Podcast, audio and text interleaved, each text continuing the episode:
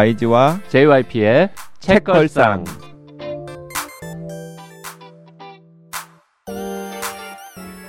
책에 관한 걸쭉하고 상큼한 이야기, YG와 JYP의 책걸상이 찾아왔습니다. YG 강량구입니다. JYP 박재영입니다.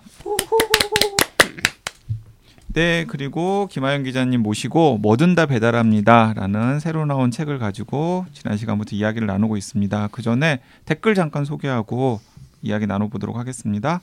진공상태님이 우아하고 호쾌한 여자축구 일본어판 표지를 올려주셨습니다. 네, 근사하더라고요. 네, 아주 근사하고요. 예, 그 김혼비 작가님께 축하 인사 드렸고, 네, 그리고 혼비님도 굉장히 기뻐하시는 모습 저희들이 접했습니다. 그런데 지금 책 마감 때문에 계속해서 책걸상 여러분들께, 책걸상 애청자 여러분들께 인사를 못 드려서 김혼비 너무, 김혼비 작가는 늦어도 한 1월 말쯤에는 그래도 한번 녹음하러 오지 않을까 지금, 네. 네, 저희가 계속 꼬시고 있습니다. 그 지역축제 책 마감 때문에 지금 굉장히 막 몰입해 계신 상태입니다. 네. 네. 커피조아님, 전자책 장바구니에만 담아놨었는데 방송 들으면서 결제했습니다. 여행을 좀 귀찮아하는 스타일이라 준비 자체에도 별 흥미가 없거든요. 이 기회에 여행 준비의 기술을 좀 배워보고 코로나 끝나면 그 기술을 펼쳐보렵니다. 이진우 기자님은 지난 출연 때 알게 되었는데 남편이 즐겨보는 3프로 TV에까지 나오시는지는 몰랐네요. 세 분의 대화 너무 즐거웠습니다. 네, 냉구님께서도 이준우 기자님 역시 발음과 딕션 거기에 능수능란하게 녹아들어서 종종 나와주세요. 송경제도 구독은 했는데 종종 듣고 댓글도 남길게요. 왜 JYP가 안 나왔나 했더니 책의 저자로 게스트같이 나와서 시니컬한 매력을 뿜뿜. 네, 여행 준비의 기술 더 읽고 나름대로의 서평. 요즘 인스타 하니 해시태그 달아서 올리겠습니다. JYP 그런 남다른 집념이 있을 줄 상상도 못했네요.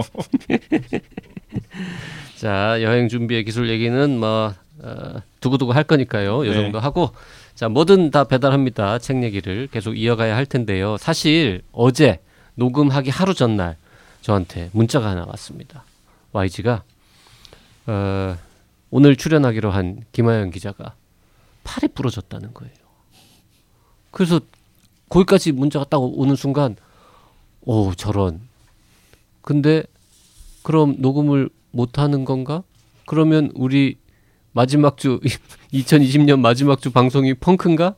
급하게 새로운 저자를 섭외해야 되나? 이런 고민을 막 하고 있는데 그 다음 문자가 근데 이분 멀쩡하니까 녹음하러 오실 수 있는데 병원에 수술받으러 가야 돼서 시간을 1시간만 땡길 수 있느냐. 네. 그래서 아유 땡기겠다고 해가지고 지금 여기 오셨습니다. 아니 저는 그러니까 일단 마음이 아프기도 했고 또 우프기도 한 게 뭐든 다 배달합니다라는 플랫폼 노동의 실상을 담은 책을 써더니 여기서 이제 계속해서 본인이 그 특히 그 배달이 위험하다라는 이야기를 많이 했는데.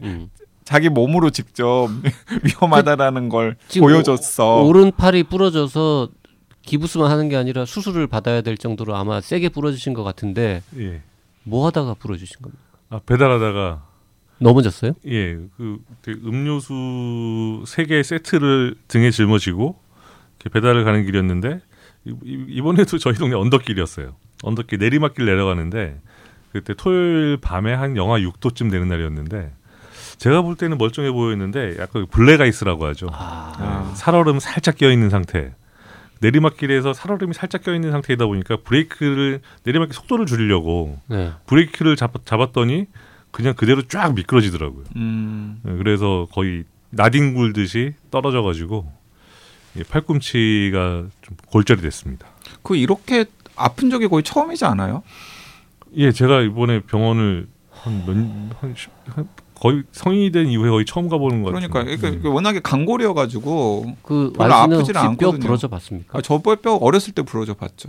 됐다 아프잖아요. 네, 됐다 아파요. 저는 이게 처음에 아프긴 아프더라고요. 네. 부러진 줄 모르고 그냥 하루 자면 낫나 하고 집에 가는데 집에 이렇게 자전거를 끌고 가는 그날 이제 배달 취소시키고 네.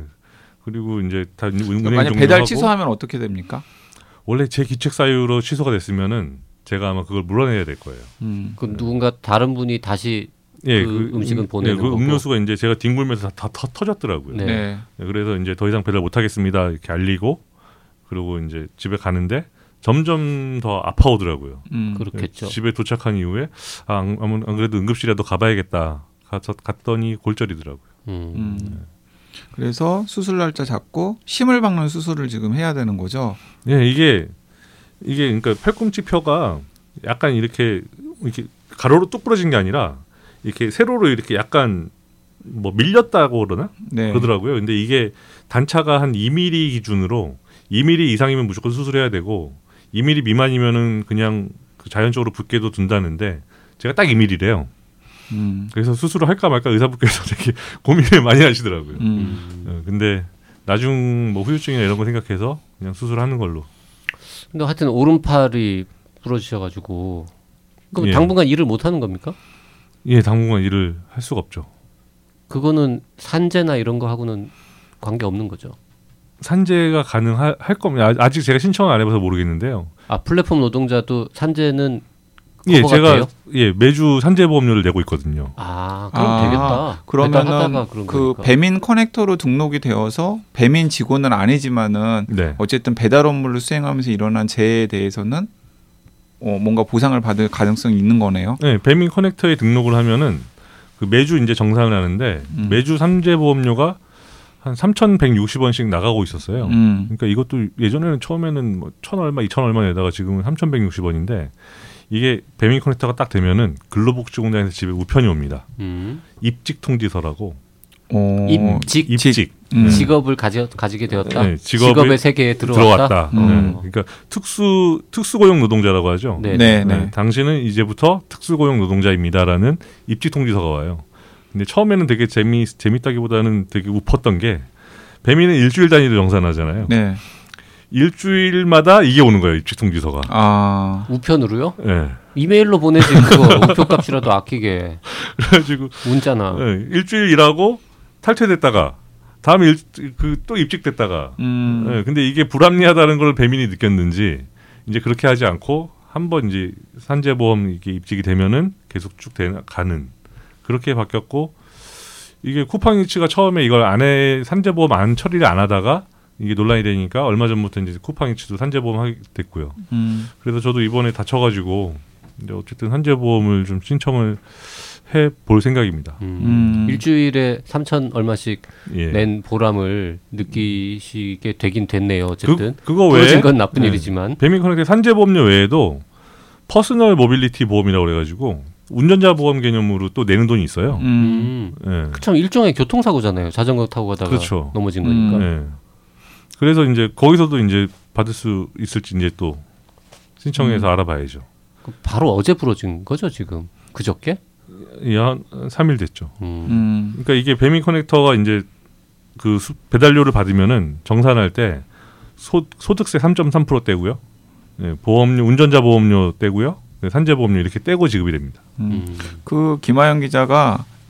그 마음 씀씀이가 되게 살뜰한 게 이 와중에도 뭐든 다 배달합니다. 5권을 짊어지고 왔어요. 그러게요. 게다가 그 오른손이 지금 기부스를 하고 있는데 오른손에 그 불편한 오른손으로 손가락을 어렵게 움직여서 그림까지 그려가면서 5권에다가 다 사인을 했습니다. 네, 그래서... 뭐 하려고? 뭐 하려고 했겠습니까? 책걸상 애청자분들 드리려고.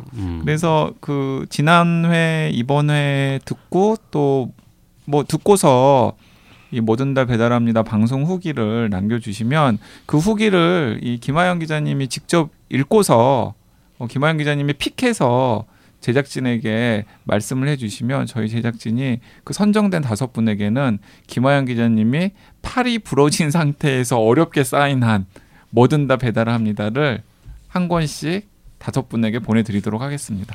그 단순히 후기를 보내지 말고 뭐 다른 저 숙제를 하나 내는 건 어떨까요? 뭐 가령 뭐 플랫폼 노동자들에게 뭐 격려의 한마디를 하라든지. 그거 너무 약간 좀 도덕 교과서 같지 않아요? 그럼 뭐 아니 우리 김아영 기자님께 팔 빨리 나으라고. 아. 그래 뭐 네. 그런 응원의 메시지라든지 뭐 네. 그건 도덕 교과서 같지 않아? 아니 그건 또 사람 간의 정이라도 있는 거지. YG가 많이 착해졌네요. 자, 우리 뭐 무한정 기다릴 수는 없으니까 요 방송 나가고 나서 한 얼마나 할까요? 한 2주? 그 정도면 은 2주 정도면 네. 네. 한 1월 15일까지 하겠습니다. 네, 1월 15일까지. 네. 1월 15일까지 네. 방송 후기 혹은 뭐 응원 메시지 등등 이 책과 관련된 이야기 댓글로 남겨주시는 분들 중에서 5분을 추첨 아니고 김아영 저자가 직접 마음에 든다. 아, 이분한테 드리고 싶다라고 하는 분께 보내드리도록 하겠습니다. 김아영 잘생겼다 뭐 이런 거 올리면은 조금 보너스가 있겠네요. 김아영 구글에서 검색해보면 아, 사진 나와요? 네, 사진도 나와요. 네. 그러면 김아영 구글에 검색하면 일단 그 배우 김아영 씨가 제일 많이 나오고요. 검색해보시면 알 겁니다. 그리고요. 본인 사진도 나오긴 하죠. 아주 간혹. 네. 네. 잘생겼다는 얘기 들어본 적 있으시죠? 없을 것처럼 물어보시네요. 아니 근데 그 지금도 기억나는 게 그 김아영 기자가 그 기자 시절에 썼던 아이디가 리처드 김이었어요. 아, 네, 본인이 리처드 기어를 닮았다라고 한때는 생각했죠. 뭐 왜 그런지는 알겠어요. 약간 미세하게 나와 있는 그런 느낌이 있긴 해요. 이것도 오해를 제가 풀어줘야 되는데 네. 대학 이후에 평생 따라다니는 오해인데. 제 대학 동기 중에 미국에서 이렇게 유학 온 교포 친구가 있었어요. 네. 이름이 올리비아였어요. 올리비아. 네. 미국 이름이. 여성이군요. 네. 네. 근데 그 친구가 이제 미국 이름도 다 뜻이 있다. 네. 올리비아는 뭐 평화란 뜻이고 그리고 뭐 어떤 이름은 어떤 뜻 하다가 리차드라는 이름은 뭐 힘이 세고 우락부락하고 약간 그런 뜻이다라고 했는데 뒤늦게 들은 그 얘기를 들은 제 친구가 그러면은 김아영이네.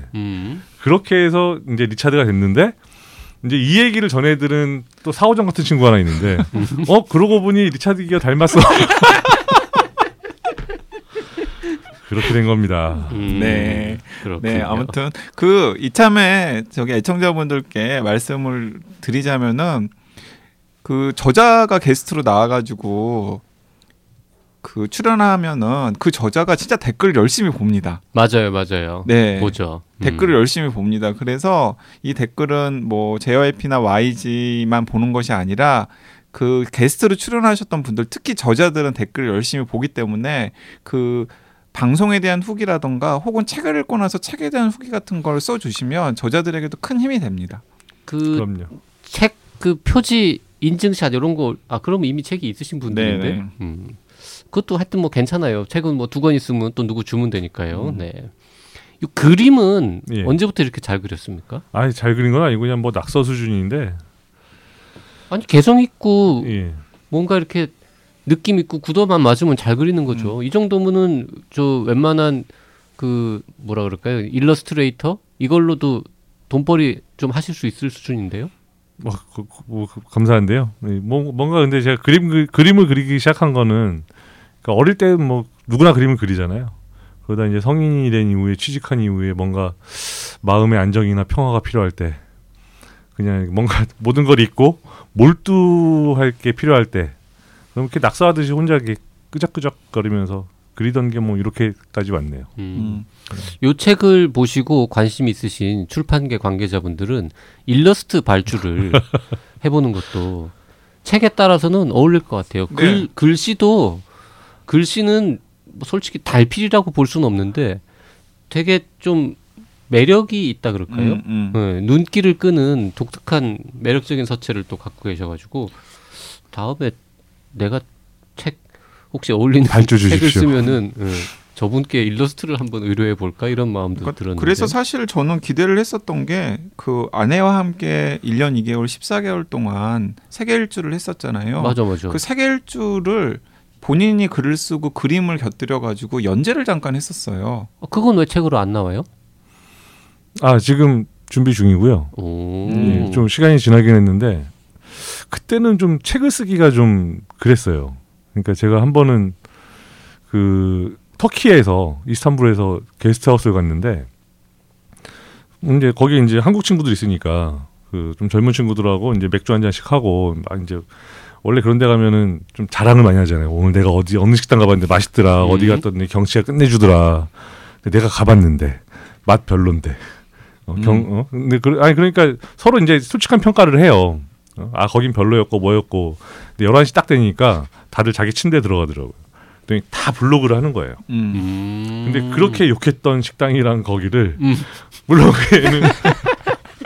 세상의 최고의 절경과 맛집으로 네, 바뀌는 거예요. 아, 또 서로서로 또 뭐 인스타나 블로그 같은 것도 네. 소개를 해주니까 네. 들어가다 보면 블로그는 믿을 게 못 된다는 네. 거잖아 지금 저 얘기는. 아니 근데 뭐 그렇다기보다는 아 내가 이 여행을 그러니까 책을 쓰기에 하는 게 아닌데 뭔가 책에 얽매여 있으면은 내가 여행을 제대로 하지 못하겠다라는 생각을 여행하면서 했었어요. 그래서 여행기는 나중에 이제 갔다 와서 다 숙성이 되고 발효가 되고 뭔가 필터링이 되면은 그때 남은 기억이 진짜 내 기억인 것 같다라고 해서 묵히고 있다가 이제 지금은 더 이상 미루면은 아예 그냥 그 산화될까봐. 지금 5, 6년이 지났잖아요, 벌써. 그렇죠, 5년 지났죠. 네. 예. 그러면 뭐 그 책도 그 책에도 그림 들어갑니까 그러면? 예, 그 그림은 이미 많이 그려놓은 게 있고요. 저 출판사랑 계약은 하셨고? 아니요. 아직 계약 전이에요? 예. 아 그러면 또 출판 관계자 여러분 예. 관심 있으시면 빨리 계약하시면 될 것 같아요. 그 뭐든 다 배달합니다를 읽고서 글과 그림이 마음에 들면 같은 저자가 쓴 14개월간의 세계일주 여행기에 관심을 한번 가져보시면 좋겠습니다.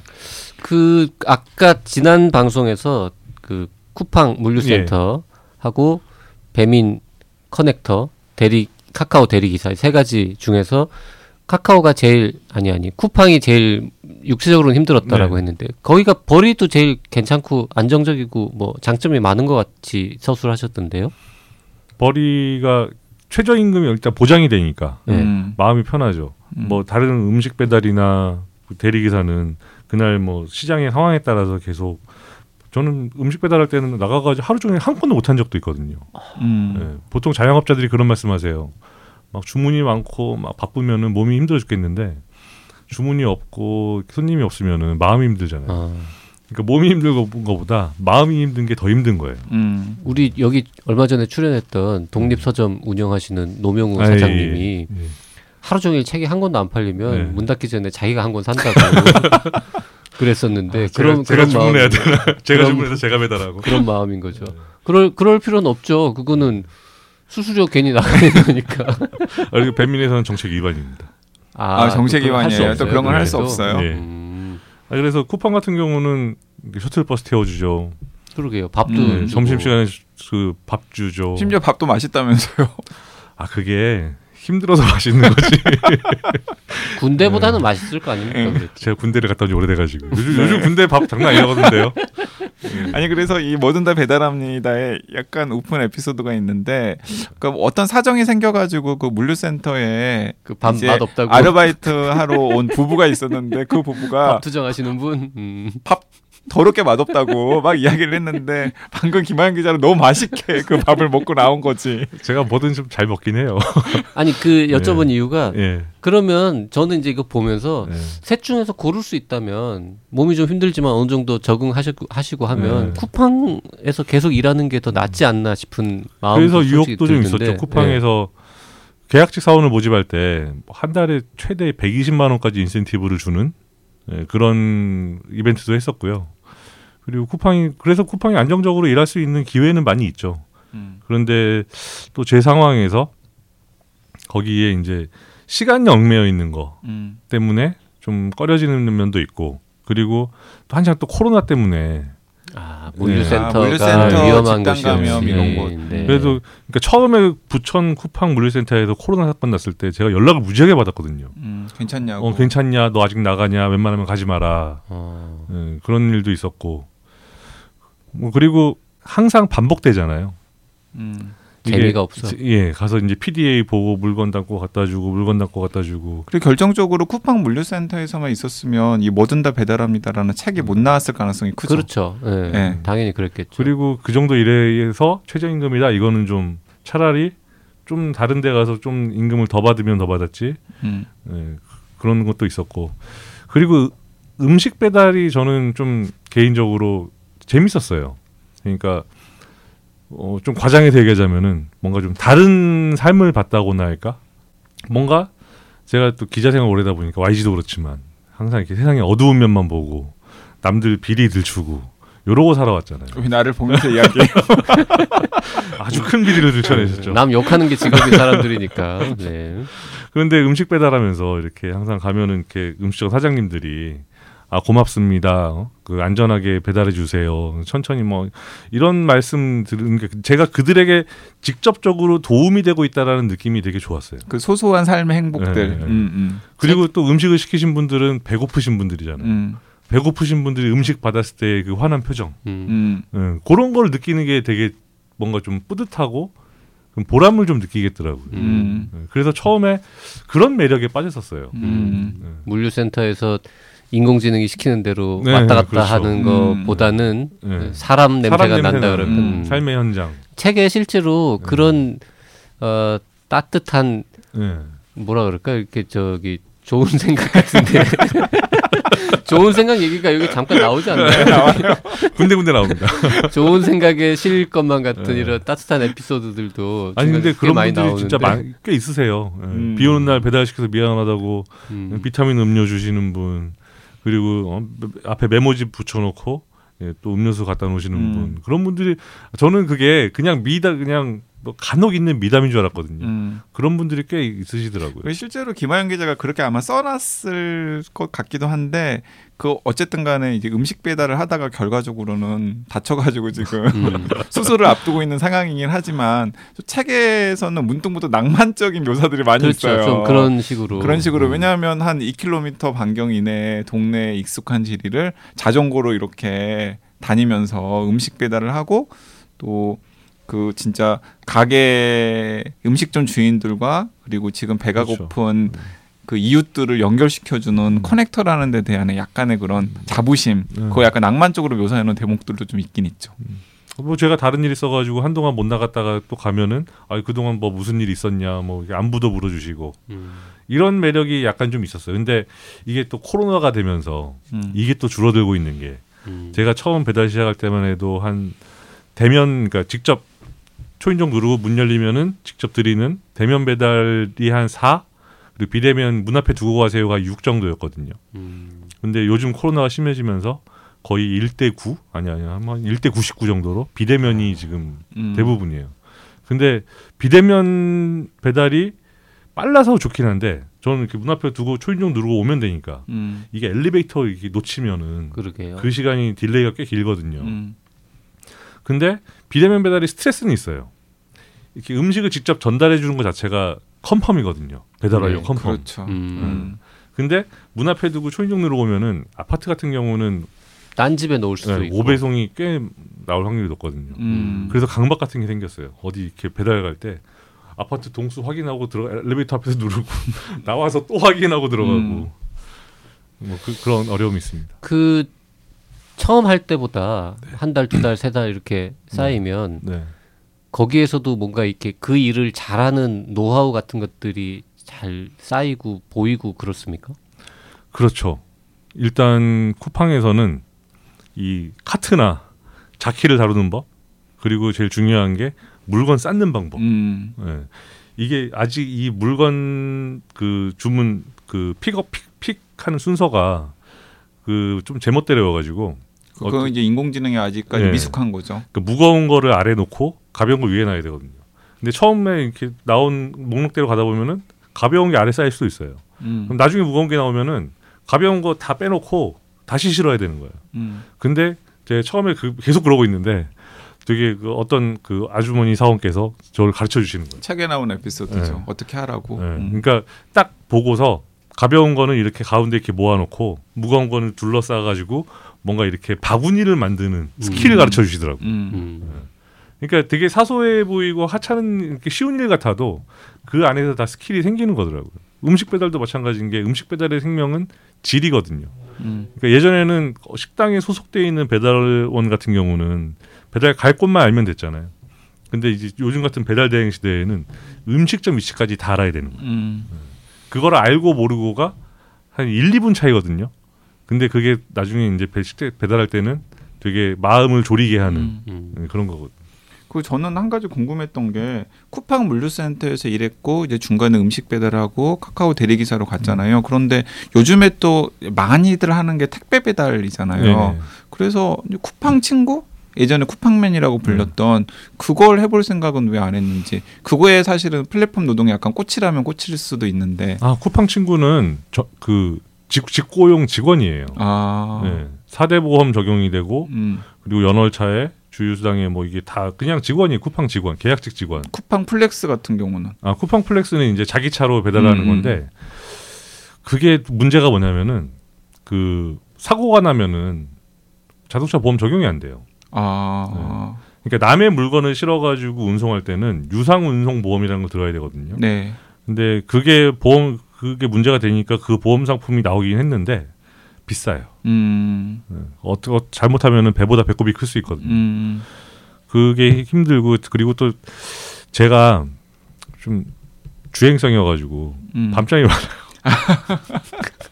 밤에 주행성 이런 잘 안 쓰는 말인 것 같아요. 야행성이 있으니까 주행성도 있는 거죠. 예. 아 그래서 대리운전도 되게 힘들어가지고 예. 제가 한 11시쯤 되면은 이렇게 점점 셧다운되기 시작해가지고 그런 것도 있었고 그러니까 낮에 또 힘들게 일하다 보면은 밤에 일하기 힘들고 예. 뭘 선택을 해야죠. 자, 그렇게 이제 어떤 일이든지 간에 경험이 쌓이고 노하우가 쌓이면은 일을 더 잘할 수 있게 되는 거는 뭐 당연한 그렇죠, 이치인데 그렇죠. 예. 그렇게 된다고 해서 수입이 막 크게 늘지는 않잖아요. 전혀 이게. 늘지 않죠. 아 전혀 늘지 않습니까? 거의 늘지 않죠. 아니 그래서 조금은 늘지 않아요? 그래도 이참에 이제 그 질문까지 같이 드리면은 그 플랫폼 노동을 해가지고 돈을 많이 버는 것처럼 홍보가 되기도 하잖아요. 뭐 지금도 그런 거 많이 나와요. 네. 그런데 이 책을 보면은 실상은 전혀 그렇지 않다. 라는 걸 좀 까발리기도 했어요. 기자 아니랄까 봐서. 아니 뭐 저기 많이 보시는 분들도 있긴 있을 거예요. 한 1-2%. 어떻게 하면 많이 벌 수 있는지를 약간 이제 서술을 해놓으셨는데 그건 사실 너무 위험하기도 하고 못할 짓인 것 같아요. 구조적으로 그렇게 벌 수 없는 구조인 거죠. 그러니까. 배달료 3,000원에 1시간에 10건을 해야만 그렇게 버는 구조인데 그러니까 그렇게 버시는 분들은 진짜 좀 죄송한 말로 신호 위반하고 좀 위험하게 주행해가지고 해야지만 그렇게 벌 수 있는 거예요. 그 묶음 배달 이런 것도 약간 무리해서 좀 하고. 예. 그리고 그러니까 예를 들어서 큰 교차로의 사거리 같은 곳에서 대기하고 있다가 확 그냥 튀어나가는 오토바이 배달하면 되게 이제 그런 걸 염두에 두고서 하는 거죠. 그럴 수밖에 없는 거죠. 네. 그 유지를 하려면은. 그리고 더 중요한 거는 자기가 배달하는 동네가 주문이 많은 동네여야 돼요. 그러니까 서울 강남 같은 경우가 거긴 직장도 많고 집도 많잖아요. 그렇죠. 그러니까 점심, 저녁 배달이 항상 많은 거예요. 1인 가구들도 많고. 1인 가구도 많고. 그러니까 배달 시켜 먹는 사람들이 많고. 그러니까 그런 데서 하지 않으면은 나머지 지역에서는 그냥 남의 일. 그러니까 그렇게까지 위험하게 막 무리하지 않고 그냥 평범하게 성실히 그냥 여러 가지 좀 노하우들 익혀가면서 그냥 부지런히 일하면 한 달에 얼마쯤 벌 수 있어요? 한 250에서 300 정도는 벌어야 한다고 생각을 하세요. 세전 세후. 세전으로? 근데 그런 게 비용 근데 그렇게 버는 게 가능해요? 유지비는 빼고. 그러니까 하루에 10시간 넘게 일하고 한 달에 25일 일하면은 그러니까 예를 들어 대리운전 같은 경우가 대리운전이 숙련이 되게 중요한 직업이. 왜냐면은 좋은 콜인지 나쁜 콜인지. 그걸 알아채는 눈썰미가 있거든요. 이 동네는 들어가면은 나올 수단이 없다. 그러니까 그런 거 가면 안 되는 거죠. 근데 초보들은 그걸 모르니까 갔다가 택시 타고 나와요. 그러면 배보다 배꼽이 더 커지는 거죠. 그러니까 그런 게 이제 숙련인 건데, 그러니까 제가 아시는 대리운전 하시는 분도 일주일에 7일을 일하세요. 그냥 풀로 일하는 거잖아요. 그러면. 그러니까 그 정도 해가지고 수입이 이렇게 나온다는 거를 그 앞에 이제 그걸 다 빼고 그러니까 수입이 얼마다라고 얘기하니까 그게 커 보이는 거지. 실제로는 근데 사람들이 플랫폼 노동에 또 매력을 느끼는 이유가 내가 그만큼 열심히 일하면은 더 벌 수 있으니까 그렇게 해가지고 스스로를 혹사하거나 좀 무리를 해가지고 그렇게 버는 분들도 분명히 있긴 하죠. 근데 어쨌든 간에 뭔가 쉴 거 어느 정도 쉬면서 자신의 일상생활이라든가 아니면 체력과의 균형을 유지하면서 노동을 하면은 절대로 그 정도 벌이는 안 나온다라는 거죠. 하루 8시간 뭐 하면서 주 5일 8시간 주 40시간 일하면서 그 정도 버는 건 거의 불가능하다고 봐야죠. 그럼 한 시간에 10,000원 버는 게 쉽지 않은 상황이니까 주 40시간 한 달에 160시간 일하면은 시간당 10,000원만 따지면 160만 원밖에 안 생기는 거잖아요. 그렇죠. 근데 만약에 무슨 회사를 다니면은 최저임금을 받아도 뭐 주휴수당에 뭐 이런 게 다 붙으니까 그렇죠. 월 네. 200은 되거든요. 네. 그리고 회사 다닐 때는 좀 땡땡이도 치잖아요. 그렇죠. 밥 먹고 좀 늦게 들어가고 뭐 점심시간 앞뒤 10분 빨리 나가고 10분 늦게 들어오고 이런 것도 있고. 근데 플랫폼 노동을 하면 그 시간이 다 자기 비용인 거예요. 대기 시간은 아무도 저에게 돈을 주지 않죠. 그리고 저는 그 책 읽으면서 이런 것들도 아 이럴 수 있겠구나라는 생각이 들었는데 예를 들어서 그 배민 커넥터 하면서 종종 은퇴자로서 이 음식을 배달하는 이제 동료 배민 커넥터를 보면서 김아영 기자가 느낀 소외를 책에다가 잠깐 써놨는데 이 144쪽에 나온 부분인데 제가 잠깐 읽어드릴게요. 저는 이건 이제 실제로 현장에서 들여다보지 않으면 모를 만한 이야기인 것 같더라고요. 특히 은퇴자들을 보면 생각이 더 복잡해진다. 저마다의 사정은 제각각이겠지만 이들에게 배달은 남는 시간에 무료함을 달래거나 운동을 하기 위해서 나서는 소일거리라면 이들에게 배민 커넥터 수입은 자기 생활비의 플러스 알파이다.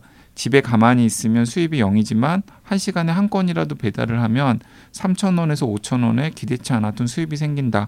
반면 다른 일자리 대신 배민 커넥터를 택한 이에게 1시간에 3,000원에서 5,000원의 수입은 최저임금에 턱없이 못 미치는 마이너스 수익일 뿐이다.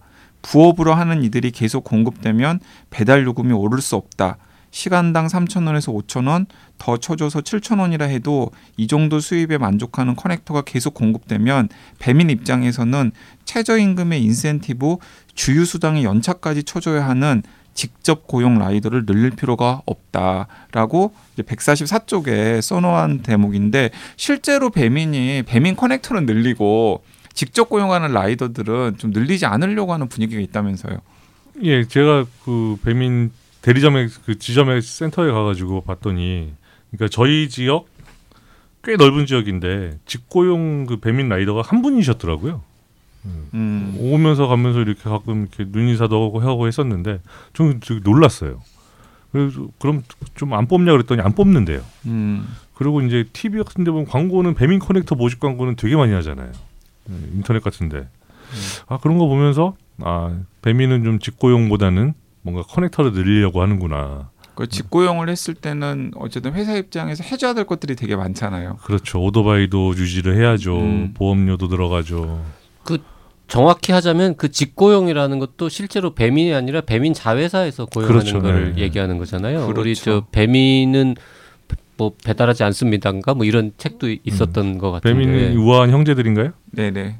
배달은 우아한 청년들인가 그럴 거예요. 네. 아, 그래요? 네. 우아한 청년들이에요? 그러니까 정작 배달의 민족 배민 그 본사 모기업에서는 라이더를 한 명도 고용하지 않고 있는 걸로 들었습니다. 자 그리고 그 하나 더 지난 시간에 이런 얘기 했었잖아요. 이제 우버 같은 경우에는 우버 라이더들이 우버에 고용된 라이더들이 아니다라고 주장하는 우버 측과 그리고 우리는 사실은 우버에 고용된 라이더들이다. 그러니까 노동자들이다라고 주장하는 걸 라이더들 사이에 이제 소송이 붙어가지고 캘리포니아에서 처음에는 라이더 편을 노동자 편을 들었다가 드라이버들 편을 들었다가 나중에는 이제 또 약간 또 이렇게 변화가 있었던 것으로 알고 있는데 그런 동향들을 예의주시하면서 배민 같은 곳에서 계속해서 배민 커넥터들이나 이런 사람들의 노동자성을 계속 없애는 그런 그걸 여러 가지로 하고 있다라는 대목도 책 읽으면서 굉장히 재밌었습니다. 그러니까 노동자성을 없애긴다기보다는요. 그러니까 직고용한 라이더들은 그 법이 법외로 지켜야 할 최대한의 보장을 해주죠. 그렇죠. 네, 인센티브도 꽤 줘요. 제가 알기로는. 근데 이런 직고용보다는 커넥터 알바를 늘리는 게 배민 입장에서는 좀 더 유리한 정책이겠죠. 그리고 그러니까 그 노동자성을 없애는 그 노동자성의 가장 중요한 게 지위 통제거든요. 네. 예, 지위 통제적 요소를 계속 없애고 있는 거예요. 예. 예를 들어서 어떤 게 있나요? 그러니까 그 이 콜을 잡아서 수행할 때, 그러니까 배민 쪽에서는 전혀 뭔가 이렇게 지시라는 게 없어요. 근데 자기들이 필요할 때는 부탁을 해요. 예. 그러니까 해주실 수 있으세요? 예. 그러니까 그런 식인 거고요. 아 근데 또 그런 경우에는 또 그 배달료도 더 쳐주기도 하고 네. 이렇게 해서 그러니까 인센티브를 통해 가지고 그 라이더들 커넥터들을 유입하는 유인책을 만들지 벌칙을 줄 수 없는 거예요. 네, 똑같은 게 이 현상이 대리운전계에도 나오고 있거든요. 카카오가 대리운전 들어가면서 그 전에 그 로지라고 제일 큰 대리운전 플랫폼에서는 벌칙을 줬어요. 네. 콜 취소하면은 그 몇 분 동안 콜을 못 보게 하는 벌칙을. 네. 근데 카카오가 들어오고 뭐 이게 요즘 문제가 되니까 벌칙을 없애고 대신에 뭐 인센티브를 주는 식으로 계속 이런 식으로 가고 있거든요. 근데 저는 제가 이게 문제라고 좀 보는 거는 이게 원래 전업으로 해야 할 일이 알바가 되면은 이런 알바들이 계속 유입이 되면은 전업자들이 좀 피해를 볼 수밖에 없는 구조가 되거든요. 전업자들이 피해를 볼 수밖에 없고 그 회사 입장에서는 굳이 전업 노동자들을 두려고 네. 하지 않을 것 아니에요. 늘릴 필요가 없는 네. 거죠. 네. 자, 코로나 이전에도 플랫폼 노동자들은 계속 늘어나고 있었고 코로나 이후에는 더 늘어나고 있고 모르긴 해도 앞으로는 더 늘어나지 않을까 싶은 생각이 드는데 앞으로 어떻게 될 것 같은지 플랫폼 노동자로 뭐 10년, 20년, 30년 이렇게 일하는 것도 가능해지는 시대가 과연 올지 그런 시대가 와야 할 것만 같은 네, 뭐 일자리 상황이라든지 뭐 기술 발전 뭐 이런 것 등등 보면 그런 느낌이 드는데 앞으로는 어떻게 될 것 같은지 혹은 어떻게 돼야 한다고 생각하시는지 이런 거 좀 여쭤보고 싶은데요. 그 좀 더 개인적인 질문까지 섞어가지고 여쭤보고 싶기도 한데 20년 동안 어쨌든 간에 기자로서 일을 했던 거잖아요. 그러다가 요즘 유행인 N 잡너의 길로 올해 1년 동안 한번 그 직접 체험을 해본 건데 이 책에서도 여러 가지 소회를 적긴 했습니다만은 이런 방식이 지속 가능할 것 같아요. 아니면은 뭔가 변화가 필요해 보여요. 일단 변화는 필요하고요. 그 가장 이 플랫폼 노동 어쨌든 이거 뭐 그냥 플랫폼 산업이 커서 생긴 노동이지만 원래 이렇게 우리가 비정규직이라는 이름 뭐 이런 걸로 계속 뭐 특수고용 노동자 해왔던 얘기잖아요. 제일 심각한 문제는 불안이에요. 불안. 내가 이 일을 언제까지 할 수 있을까? 그리고 이 일을 정년까지 할 수 있을까? 이게 뭐 평생 직업이라고 생각하지 않잖아요. 그렇기 때문에 이들이 느끼는 건 항상 불안이고 이게 또 그 울타리 뭐 고용보험이나 이런 울타리가 없다 보니까. 뭐 예를 들어 대리기사 같은 경우는 코로나 사태 때 자기 수입에 직격탄을 맞는데 어느 것도 자기 수입을 보전해 줄 수 없는 이 구조. 그렇기 때문에 이들을 위해서는 어쨌든 뭔가 고용보험이든 뭐 좀 그 사대보 사회 안전망을 좀 포함시키는 그런 노력이 필요할 것 같아요. 뭐 정부에서도 앞으로 확대하겠다고 그러는데 근데 이 문제는 이런 플랫폼 노동자뿐만이 아니라 자영업자들한테 다 포함되는 얘기고. 그러니까 우리 사회에서 회사원이 아니지만 일을 하며 사는 사람들에게도 뭔가 좀 사회의 안전망이 좀 넓게 좀 커버가 되는 그런 건 필요한 것 같고 그리고 이 플랫폼 노동이라는 플랫폼 산업도 기술 발전에 의해 생겨나고 있는 일자리인데 저는 이게 과연 앞으로 계속 될까라는 의문을 갖고 있어요.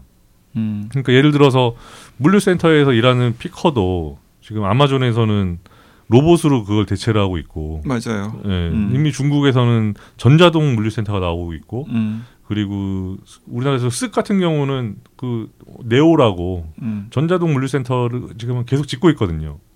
근데 지금 걸림돌이 뭐냐면은 쿠팡이 취급하는 물건이 쓱보다 한 10배는 많을 거예요. 왜냐하면 이 자동화의 걸림돌이 포장이거든요. 네. 포장의 표준화만 되면은 되는데. 아직 포장이 다 제각각이니까 지금은 사람이 하는 게 더 싼 거예요. 로봇이 하는 것보다. 네. 근데 앞으로 이게 발전이 되면은 물류센터도 그렇고 그리고 자율주행 자동차가 완성이 되면은 택배나 이런 게 필요할까요? 배달이나? 그리고 드론이 다 하면은 그러면 이 일자리는 순식간에 없어질 수 있는 거죠. 뭐 대리기사는 뭐 그냥 바로 사라질 테고 택시기사, 대리기사들은 그러면은 지금 어제 정부에서 플랫폼 종사자라고 하대요. 종사자 대책 발표하면서 그 추산을 봤더니 최소 22만, 많게는 176만이라고 추산을 하더라고요. 이 분야에서 일하는 사람들이. 근데 이 분야에 일하는 사람들이 한순간 일자리가 사라질 수 있다는 거예요. 그러면은 어떻게 이분들이 연착륙을 하거나 어쨌든 자율주행이라는 미래가 정해져 있는 미래라면은 우리가 그거를 지금부터 어떻게 해야 될지 논의를 해야 되는데 그러니까 자율주행은 되게 좋아하면서 이 자율주행이 없앨 일자리에 대해서는 거의 그냥 회피하고 있는 거 아닌가라는 생각이 들어서 이 책에 그런 얘기를 많이 강조를 했어요. 네. 그러니까 플랫폼 노동이 없으면 사실 코로나 시대에 우리 일상이 유지가 안 되잖아요. 따지고 보면은 뭐 택배 물류센터 직원들, 또 택배 배달 노동자들, 그리고 음식 배달하는 분들, 뭐 이런 분들이 없으면 우리 일상생활이 사실 유지가 안 되는 상황인데, 그런데도 우리 사회는 이제 그들을 온전한 노동자로 인정을 하지 않고 있는 거죠, 한편에서는. 그리고 또 한편에서는 많은 사람들이 그 노동시장으로 유입이 되고 있는데, 방금 김아영 기자님께서 책에서도 강조하셨고 지금 말씀하셨듯이 순식간에 그 노동은 또 기계로 대체될 수 있는 가능성이 있는 거니까, 또 그때 되면은 또 굉장히 심각한 사회 문제가 될 가능성이 크고, 그래서 이런 질문들을 좀 던지는 책인 것 같기도 해서 사실 우리 책걸상 애청자들도 같이 읽어보면 어떨까 하는 생각이 들었습니다. 사실 책걸상 애청자분들도 어쩌면 본인의 이야기일 수도 있을 수도 있어요. 그렇게 보면은. 네. 네. 그리고 뭐 최소 22만, 많게는 뭐 170몇만이라고 하는데, 네. 그 일자리가 더 늘어난다라고 생각하는 것도 참 씁쓸한 측면이 있지만, 그 일자리마저 없어진다고 생각하면 그것도, 더 끔찍한, 네. 일인데, 이런 방법은 없어요. 우리가 뭐 그 기본소득제라든지 뭐 이런 얘기도 과거에도 많이 했습니다만, 이런 플랫폼 노동자들이 뭐 한 건당 뭐 몇백 원, 뭐 500원이라도 더 모두가 다 벌 수 있게 가격이 전체적으로 다 올라가는, 마치 뭔가 담합을 하거나 뭐 법으로 강제를 하거나 이렇게 해가지고, 그 우리가 가서 직접 가져오는 것보다 편리하게 이거를 받는 대신에 모든 택배비가 조금씩 더 올라가는 이런 세상은 과연 불가능한 건가. 대리운전만 해도요, 뭐 책에 그 얘기가 나왔는지 제가 가물가물한데, 일본에서는 법적으로 엄청 비싸잖아요. 아니 그렇게 비싸지 않아요. 그래요? 일본에서는 대리운전은 두 명이 같이 다니는 거를 법으로 정해놨거든요. 픽업차가 따라가요. 픽업차가 따라다니고 와요. 경차, 보통 경차 타고 다니시던데 제복 입고 이렇게 두 분이 온다고요. 그러면 한 분은 운전하고 한 분은 따라가가지고 이렇게 하거든요. 그러니까 두 개의 일자리가 생기는 거잖아요. 일본은 이렇게 법으로 강제되어 있죠. 법으로 강제되어 있으니까. 그래서 뭐 대리운전 산업이 덜 활성화된다라는 주장도 있긴 하던데, 우리나라도 대리운전을 그 방식으로 하면은 일자리가 두 배로 늘어나는 거고, 당연히 이용요금도 비싸지긴 하겠지만, 근데 그럴 수도 있는 거 아닌가. 정 일자리가 없는 게 문제라면, 뭐 흔히 하는 말로 사회적 합의만 된다면. 그래서 대리기사들이 싫어하세요. 둘이 나와요. 둘이 나눠 먹어야 되니까. 아니 가격을 올리면 가격이 되잖아요. 올리지 않은 상태에서는 가격을 그렇지. 올려서 대리운전을 그렇게 좀 비싼 돈을 내고 하실 분들은 차 갖고 와서 술 먹고, 안 그런 사람들은 집에 일찍 가고 차 가져오지 말고 뭐 이럴 수도 있는 거고. 근데 이 일 하다 보면은 이제 이 플랫폼 노동에, 그러니까 배달하시는 분들, 뭐 택배 기사들에 대한 사회적 존중은 엄청 높아졌어요. 네. 네, 뭐 코로나 시대에 뭐 필수 직업이라고도 하고, 그래서 고맙다는 말, 뭐 수고하신다는 말 많이 듣고. 그런데 이렇게 위험하다는 얘기 듣고 힘들다는 얘기 들어서 앞으로 택배 덜 시킬까 봐요. 음식 덜 시켜 먹을 거 될 것 같아요라고 말을 들으면은 억장이 무너지죠. 아, 그러니까 나 같은 사람 문제군요. 네, 플랫폼 노동. 제 수입이 줄어드는 건데. 네, 플랫폼 노동에 종사하시는 분들이 힘들까 봐서 택배 배달 덜 시키고 음식 배달 안 시키는 저 같은 경우는 이제 문제인 거군요. 그 이 책을 가장 꼭 읽어봐야 될 사람 중에 누가 있냐면, 이 일을 해볼까 하는 분들은 미리 읽어봐야 돼요. 꼭 읽어봐야 돼요. 진짜. 꼭 읽어봐야 돼요. 이게 네. 이제 허와 실을 좀 알고, 어떤 부분이 힘들고 어떤 부분이 보람있고 어떤 또 뭐 그런 일들이 벌어지는지를 미리 시뮬레이션 해볼 수 있는 좋은 교과서인 것 같고요. 그 저는 이 뭐든 다 배달합니다의 한 에피소드 중에서 이런 에피소드가 있어요. 그 김아영 기자가 그 배달 알바 끝나고 나서 집에 들어가려고 하다가 이제 우동이나 한 그릇 먹을까 하고 동네 포장마차에 잠깐 들렀는데, 거기서 이제 젊은이들 두 사람이 소주잔을 기울이고 있었던 거죠. 그래가지고 갑자기 픽업돼가지고 그 배민 음식 배달의 애환에 대해서 좀 이야기를 해보라고 하는데, 뭐냐면 동네 후배가 자기 그 하던 일 그만두고 본격적으로 배달 라이더로 뛰겠다라고 하니까, 그 배달 라이더로 뛰고 있는 선배가 이거 네가 진입할 직업이 아니다 라고 당부를 하는 거죠. 조카와 삼촌 아니었습니까? 친구의 조카. 친구의 조카. 아무튼 그래서 저는 그 에피소드를 들으면서, 요즘에 정말 쉽게 그 이제 20대의 친구들이 이것저것 할 거 없으면은 뭐 이런 플랫폼 노동이라도 하지라는 생각을 가지는 분들도 많이 있는 것 같던데, 이제 그런 분들도 저는 좀 읽고서 먼저 고민을 해봤으면 좋겠다는 생각이 들더라고요. 네. 너무나 현실을 정확하게 알려주기보다는 막 그런 광고 문구에 나오는 월 수입 얼마 보장 이런 것들만 있으니까. 그 끝으로 우리가 방송을 오늘 굉장히 길게 녹음한 것 같은데, 아까 그 새 책도 뭐 준비하고 있다고 하셨는데 뭐 앞으로의 계획이랄까요? 그런 것 좀 소개해 주시면서 마무리하죠. 예, 그 뭐 엎어지면 쉬어간다고 해야 되나? 팔도 부러져. 예, 팔이 부러져가지고 제가 이제 배달이든 일종의 뭐, 신호 아닐까요? 운전도 못하고 배달도 못하고 아파요. 네. 그래가지고 당분간은 이게 한 석 달 정도 걸린다고 하대요. 예, 그동안 못 썼던 여행기 좀 쓰고. 예. 근데 그 팔이 이래가지고 여행기 쓸 수 있겠어요? 한 손으로만 해야 될 텐데. 예, 제가 생각보다 왼손을 잘 쓰더라고요. 이게 궁금한 게 저희 아버지가 양손잡이였거든요. 이게 유전자의 힘이 무서운 건지. 그리고 뭐 해봐야죠. 네. 어쨌든 좀 마음을 좀 정리할 시간이 필요한 것 같아요. 네. 다시 저 회사로 들어가실 생각도 있으십니까? 그러니까 다시 회사로 들어가면 어쨌든 이제 저널리스트 비슷한 일을 다시 하는 건데. 그 다시 컴백할 생각도 없지는 않잖아요. 네, 없진 않죠. 뭐 어쨌든 뭐 제 경험과 뭐 지식이나 이런 것들이 뭐 좀 회사나 사회나 뭐 어쨌든 누구에게 도움이 된다면은 예, 얼마든지 그런 생각은 있죠. 그 예전부터 김아영 기자를 알던 분들은 이 책 보면서 살아있네. 글빨이 뭐 아주 여전하구만 이런 생각했을 것 같은데. 글쎄요, 뭐 앞으로 언제 어디서 어떤 일을 하실지 지금 정해지지 않은 상태이지만 뒤집어 말하면 뭐 모든 가능성을 다 갖고 계시다 이런 거니까. 이제 그런 또 과도기니까 이 뭐든 다 배달합니다 같은 책이 또 나올 수도 있었던 거니까요. 뭐 우리 사회로서는 굉장히 이거 좋은 기록물을 하나 얻은 셈이니까 또 뭐 행운이라는 생각도 저는 들었어요. 자, 책 많이 큰 성공 거두시기를 기원하고요. 수술도 잘 받으시고. 네. 네. 하여튼 저 낳는 동안 글도 쓰시고 뜻하는 바 다 이루시기를 기원하면서 오늘 정리해 볼까 합니다. 네, 오늘이 이제 12월 30일 이제 마지막 방송이 그렇군요. 되었어요.